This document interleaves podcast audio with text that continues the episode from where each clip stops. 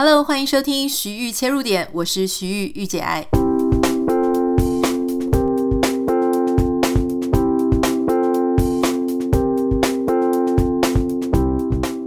今天要跟大家分享的一个主题是来自一个网友的私讯哦。当然，这个网友他是因为，呃，昨天因为有一个演艺圈一个非常令人错愕、悲伤的消息，就是关于小鬼突然之间离开了大家。那这个网友他就提到说，呃，Hi Anita，我都有在听你的 podcast，也喜欢你的观点。那他觉得二零二零年好多人都离开了，是一个非常艰辛的一年。今天小鬼的事情蛮让人难过的，虽然我不是他的 fan，但是因为他是一个很努力的人，所以我觉得非常可惜，然后觉得有点悲伤这样子。然后他想要了解说，呃，我怎么样看这些事情，然后有没有可以安慰给大家的一些说法。诶，我必须要讲哈，就是其实。很多人都会提到说，二零二零年是一个非常悲惨的一年，可能就包含就是 coronavirus，或是很多天灾人祸，以及演艺圈包含罗姐或是这个小鬼都呃陆续离开了大家。可是我觉得这个同时呢，你可以这样想没有错啦哈，但是同时其实二零二零年我觉得它也是一个非常特别的一年。就是它其实，如果以这种比较象征性的去看的话，其实我觉得二零二零年它同样也是教会我们珍惜的一年。好，有一些我们觉得非常视为理所当然，好像它永远都会存在，永远都不会改变。比方说观光啦，比方说飞机啊，我们要去哪里？现在是不是都搭个飞机？我们好像想要去其他国家去哪里都非常理所当然。我们想要出门就觉得好像随时都有地方可以去。我们喜欢这一些人，看他们的表演，看他们的作品，好像随时都可以看到。可是其实呢，就发现说，其实好像呃，转眼一瞬之间，所有的事情都会改变。然后有一些人他会离开哈。那我自己怎么看这个事情呢？其实，如果我们比较理性一点的来看哈，因为我其实还蛮喜欢用比较理性的方式，我们去看这个事情。全球现在人口大概是七十七亿哈。那在这个二零二三年的时候，听说会破八十亿大关，每一年平均差不多有五千七百万个人会离开这个世界哈。诶，五千七百万人其实还蛮多的耶哈。那如果说我们从这个早期，好从这个智人来开始看到这个五到十万年前，这些智人会到非洲啊，迁移到世界各地。如果我们就从五万年五万年前开始算。地球上到底曾经出现过多少人呢？曾经出现过一千亿以上的人。好，这个曾经有活着在地球上活过的人有一千多亿人。那所以也就是说，现在死亡的人其实也是这么多人哦。因为大家人的寿命是有限的，虽然我们现在的寿命时间越来越长，可是没有一个人是长生不老嘛。理论上，理论上，好。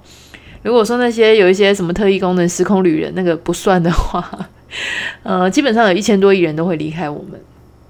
都曾经离开我们了哈。每年有五千七百万，所以老实说，这个人口是非常的多。那这些非常多的人口当中，一定或多或少会有一些是你身边的人，你认识的人。那因为其实都已经活到这个岁数了，其实我们也经历过许多，呃，在身边的亲戚啊，或是关系很近的人，他们离开了这个世界。嗯，比方说，我们有一些非常令人尊敬的长辈。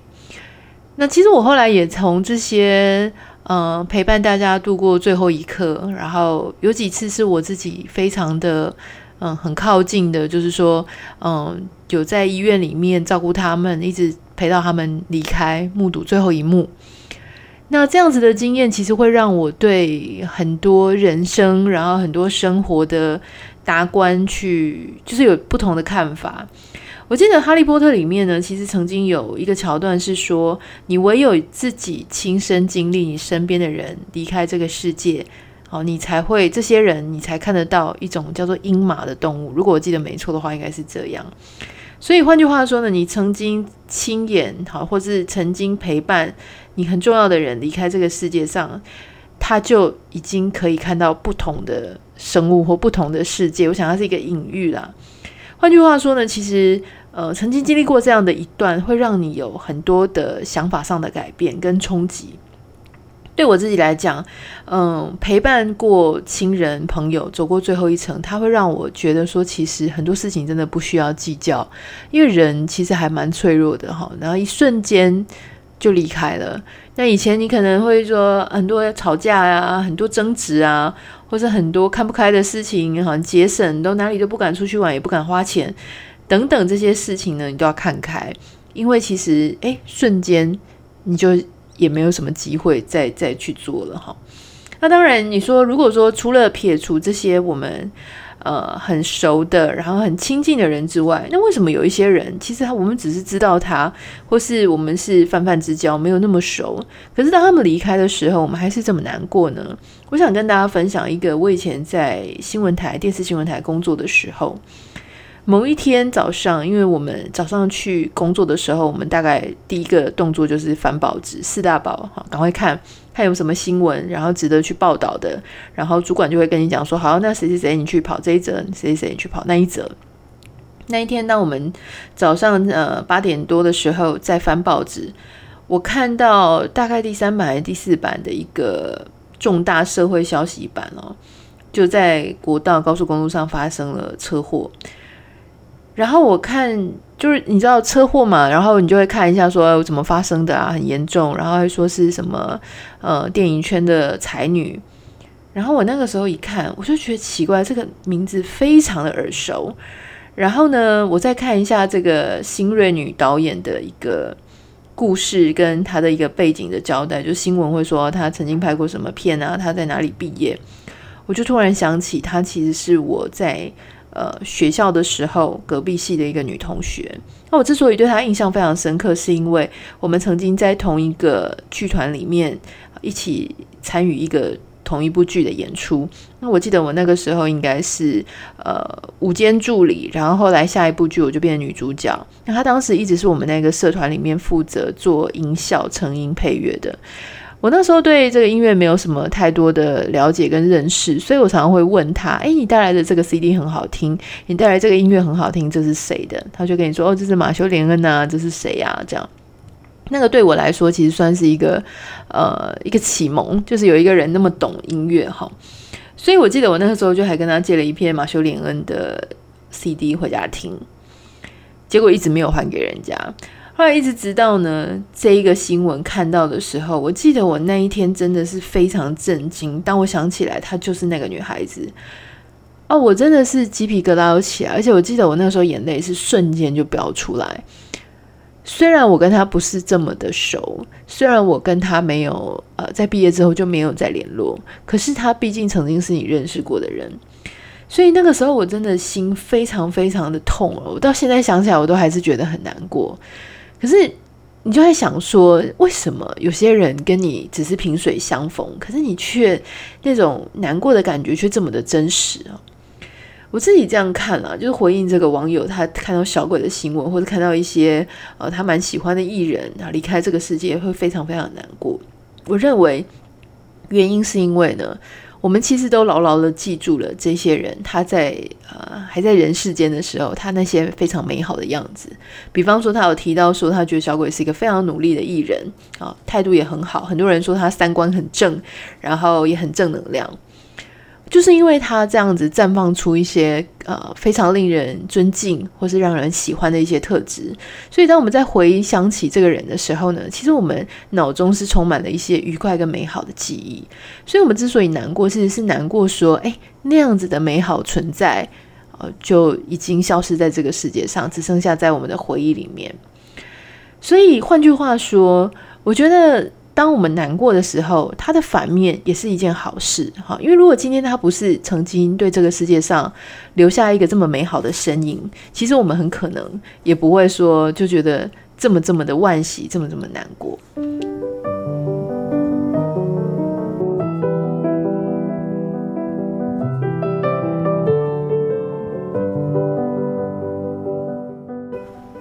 其实我记得一个论点哈，就是说，嗯。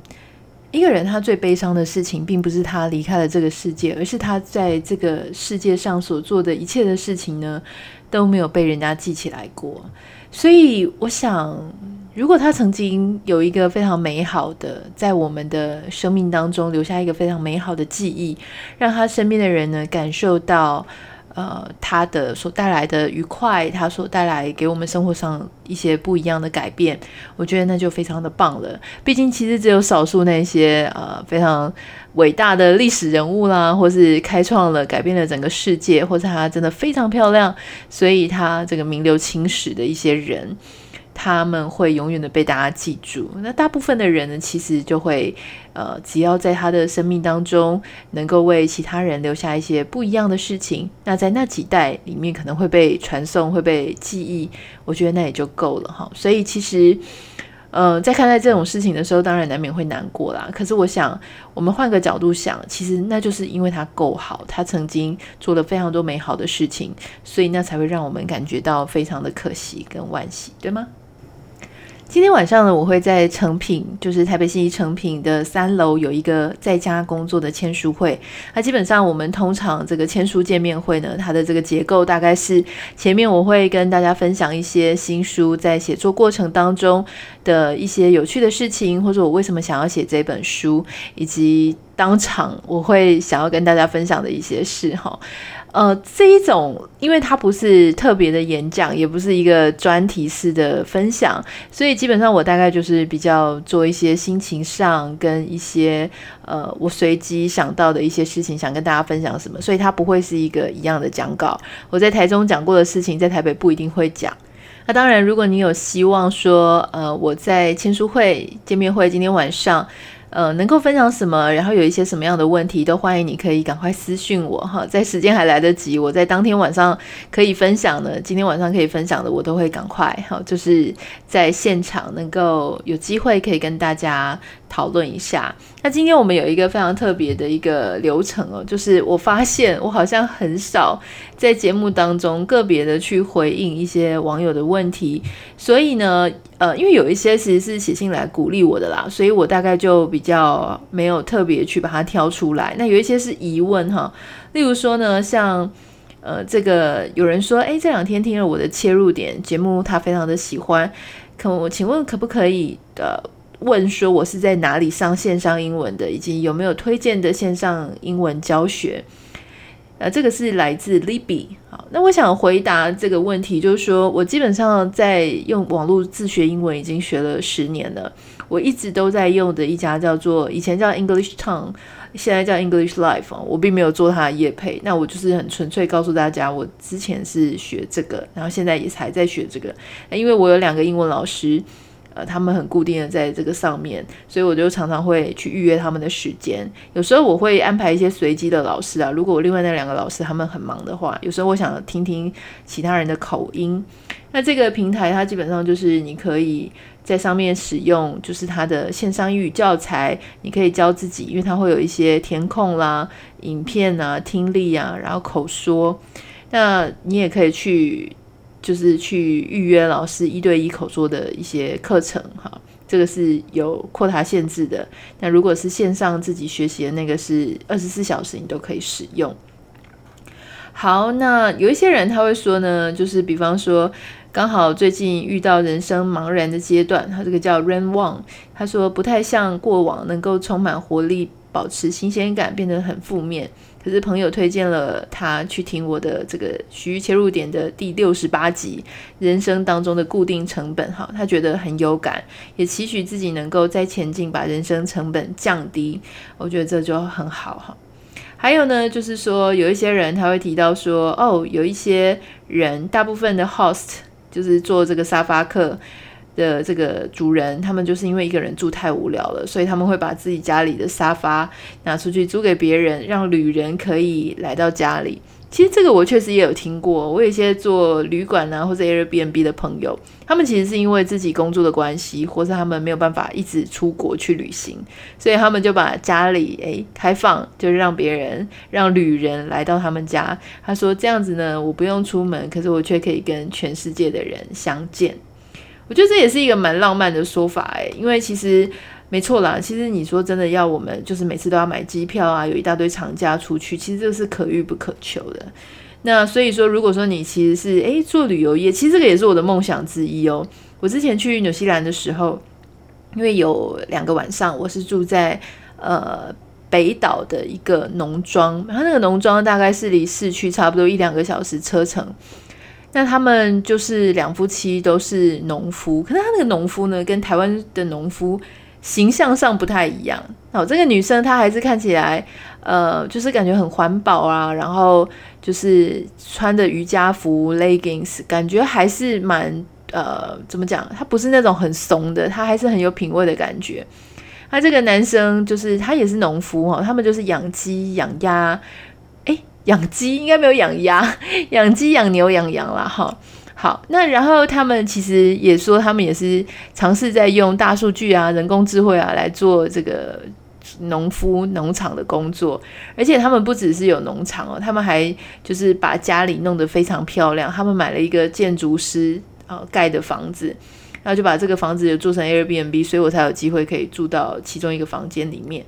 那他们除此之外呢？他们还做那种呃露营，比较奢华豪华式的露营，可以让有一些人，诶，他你如果不是想要住一般的房子，你想要住在营地里面，然后他也可以让你去居住哈。所以我就发现说，诶，对耶，你看他们虽然没有离开纽西兰，可是他却因为哦，他去布置一个非常漂亮的房子，那甚至还有日本的女明星会去那边取景啊，拍摄他们自己的写真书。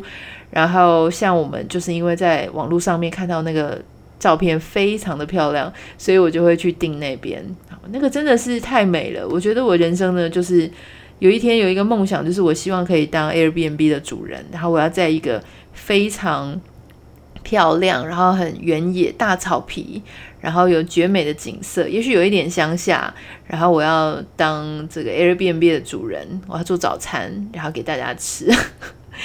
呃，房间不用多啦，我觉得房间三四个房间应该就差不多了啊。其实最主要是，呃，透过来的旅人，然后你可以跟他聊聊天，知道他从哪里来，为什么来，然后每个人都会告诉你一个人生的故事、人生的经验，然后你常常就会在别人的故事里面呢找到许多呃你曾经没有想过的事情、没有看过的视野。我觉得这个也蛮好的。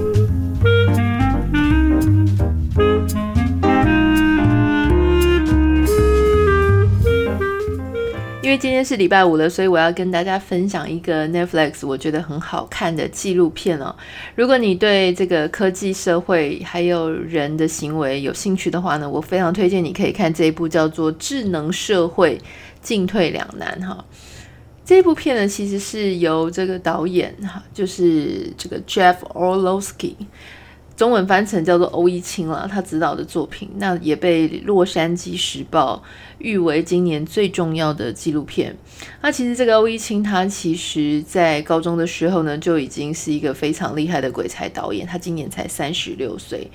主要他做了这部智能社会的纪录片，他想要告诉大家的是，其实你每天在用这个 social media，不管是 Facebook，不管是 Instagram、Pinterest、Twitter。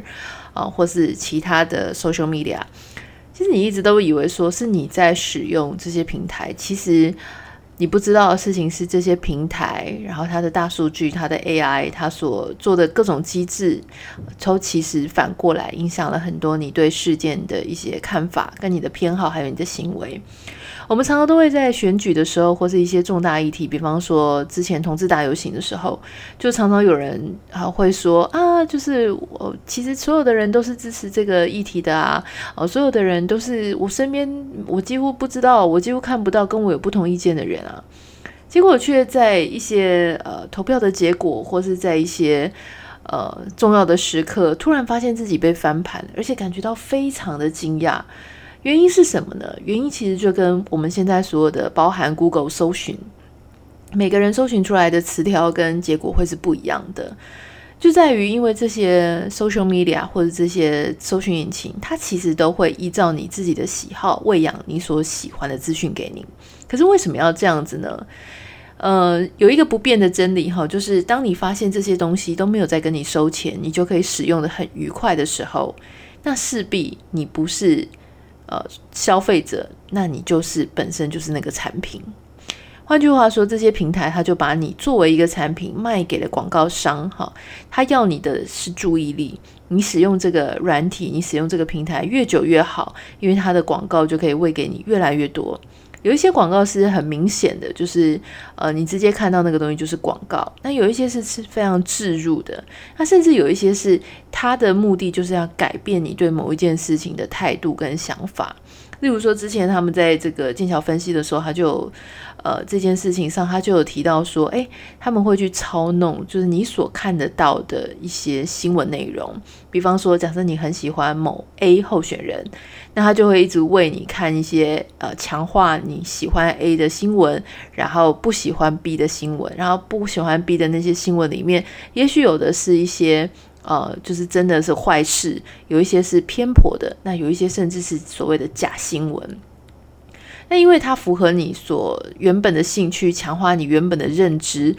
所以然后他又继续不断喂养你一些哦，你说你有可能有感兴趣的内容，以至于你就会一直滑，一直滑，根本就离不开。那我觉得这部这个纪录片它非常的有趣哈，它一方面是。呃，聘请了很多，邀请了很多之前曾经在这个 Facebook、Google 或是 Pinterest 当，甚至是创办人啊，或者是，是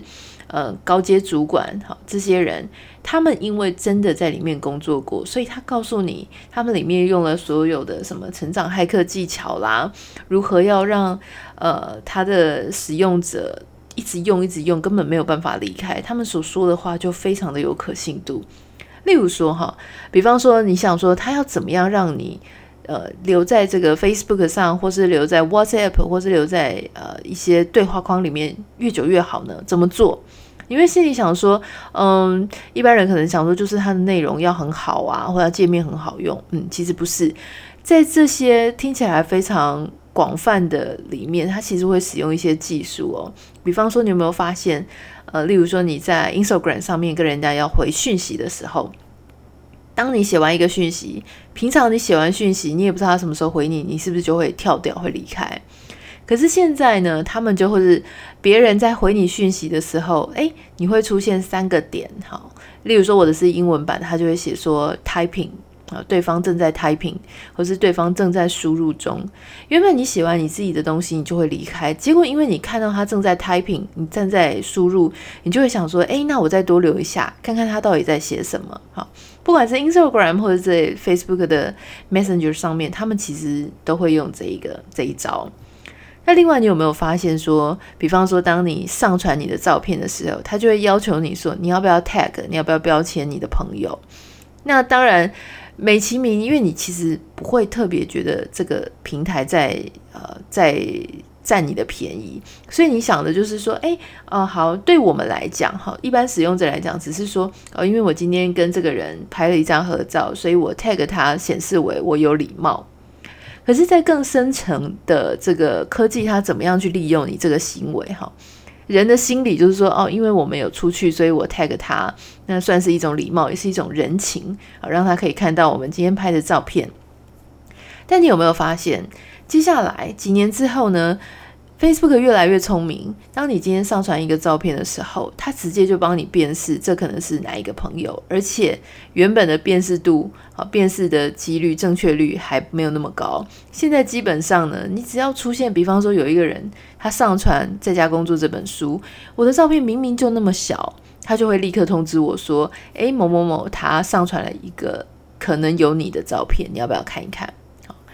它有两个层次的意思。第一个层次的意思是，当你去 tag 了这个人，你无形之间，哈，也许你 tag 了你的朋友，你就把你的朋友他的脸跟他的人这一个连接在一起的资讯，哈，就是他们两个 mapping 的资讯，你就把它直接送给了脸书。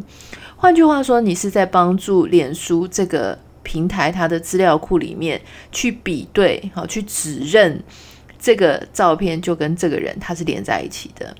那今天如果只是一张照片，也许他的资料度、他的辨识度就不够。可是今天如果他手上有你一百张照片、一千张照片，你所有各个角度，然后一些细微的哈各种面向，他全部都有资料。以后他在遇到你的时候，他其实基本上他的指证度、他的正确性会提高非常的多。换句话说，其实你是在帮他训练资料库啦，让他的呃内部的 AI 比对啊，图像识别比对越来的越成熟，越来越进步。而且最重要的事情是，他手上就有非常非常多这个全世界所有人的面部识别的资料，这是其中一点。另外一点呢是，他也是为了要让更多的人继续能够使用，在他的平台上活跃。所以，当如果有一个人他上传了疑似有你的照片之后，你是不是就会得到通知，就说哦，这边好像有一个人他上传了一张可能有你的照片。我们所有的人只要一看到这样的通知，一定就会非常的好奇，想要看看说哦，谁他传了什么照片？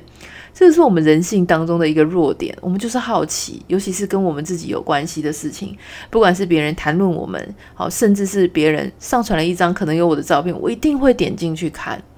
好，那当我点进去看的时候，我其实就增加了一个呃活跃度，增加了一个呃 engagement。这个就是 social media 他们希望能够达到的效果。因为当你点进去之后，你不会只是点进去嘛，你会顺便再滑两下。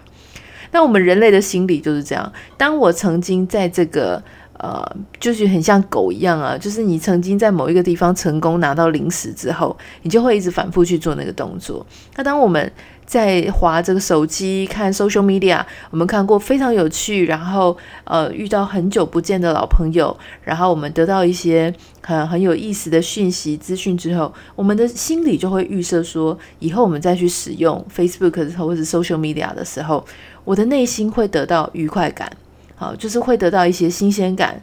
当我开始。呃，日子过得无聊，或是我觉得人生不知道要干嘛，或是我这个时间点我没有别的事情要做的时候，我下意识的就会去拿手机，因为我的脑中大脑已经把使用手机、滑 Facebook、滑 social media，跟我得到愉悦感、得到新鲜感这个刺激跟奖励，它已经在我的大脑里面牢牢的就已经被呃有这个既定的印象。所以你就会越来越去依赖这些东西。我觉得这部纪录片呢，它其实真的是呃非常的有趣。所以如果你这个周末没事的话，呃，它是一个多小时啊，所以很欢迎你可以去看一看。我觉得看一看，并不是说让我们觉得很无助啊，觉得新科技对我们。呃，好像我们永远都逃脱不了。可是我觉得我们必须要知己知彼，百战百胜嘛。哈，就是我们必须要知道说，现在的科技，我们常常在讲说啊，很担心 AI 会呃什么会有机器人啊，这个机器人会比人类更聪明，就统治了世界。我们就会一直在担心。那我之前念那个 MIT 的课程，他就跟你说不用担心，我们的机器人没有那么聪明。哈，现在机器人也只能做到像在 Amazon 的这个仓库里面去搬运。好，或是说顶多就是做一些自动驾驶，那其实人类还是要操控，他们是很乐观的。可是当你看了这个纪录片之后，你会发现，对，我们现在或许没有一个好像什么魔鬼终结者啊，或是非常人工智慧的一个机器人统治世界。可是它真正恐怖的地方是在于，我们已经运用这个 AI 还有演算法，只给你一个你所想要看到的世界。换句话说，假设哦，你应该有看过《楚门的世界》，每个他是活在他自己的呃世界里面，好一个摄影棚里。我们其实每一个人都活在一个楚门的世界。当我们在呃使用 Google、使用这个社群媒体的时候，我们看到每一个人看到的都只是自己建构出来的。它这个自己建构出来的，其实就是演算法在算我们喜欢什么样的内容，所以它就为我们什么内容。所以，当我假设我有一个政党的倾向，或是我有一个社会议题的偏好，它就会一直为我呃那些我想听的话，那我就听不到我不想听到的话，对吧？嗯，当然，我一直听到我想听的话，我就会很开心，所以我就会在这个小小的荧幕里面，我会互动得很愉快。可是那无助于我对整体社会的认识。所以当某一天我我认识的世界破灭了，好，就是说我以为世界是这个样子，可是没有想到跟我差异这么大的时候，或是他没有照着我期待的方向去发展的时候，各种焦虑啦、忧郁啊。或是一些虚荣，像小朋友他们小女生，呃，他有提到说，其实呃，中学女生的自杀率变得很高。那这些中学女生她们成长的呃过程当中，就是在一个有 social media 的一个年代里面。不能说一定有直接正向关系，可是事实上，它也造成了许多学龄儿童或学龄的呃小朋友他们的一些心理上的焦虑，所以非常推荐你可以去看。那、当然，最后在节目的最后，一定要提醒大家，今天晚上在台北信义诚品的三楼啊，晚上八点有我们的这个签名会，然后见面会。我会跟大家分享，然后差不多分享三四十分钟之后，就会开始进入签名。如果你喜欢我们今天的节目的话呢，不要忘记，呃，可以这个在我们的 Apple Podcast 上面帮我按五颗星，加上留言。如果你想跟我分享一些你的心情，然后也许知道一些什么其他的资讯呢，想要跟我分享的话，也欢迎你写私讯到我的 Instagram 账号 Anita 点 Writer A N I T A 点 W R I T E R。呃，通常我都会回信，稍微跟大家做一些互动哈。那下个礼拜呢，我们就会有一些其他的不同的内容，希望你们也会喜欢。我们就先这样子喽，下次见，拜拜。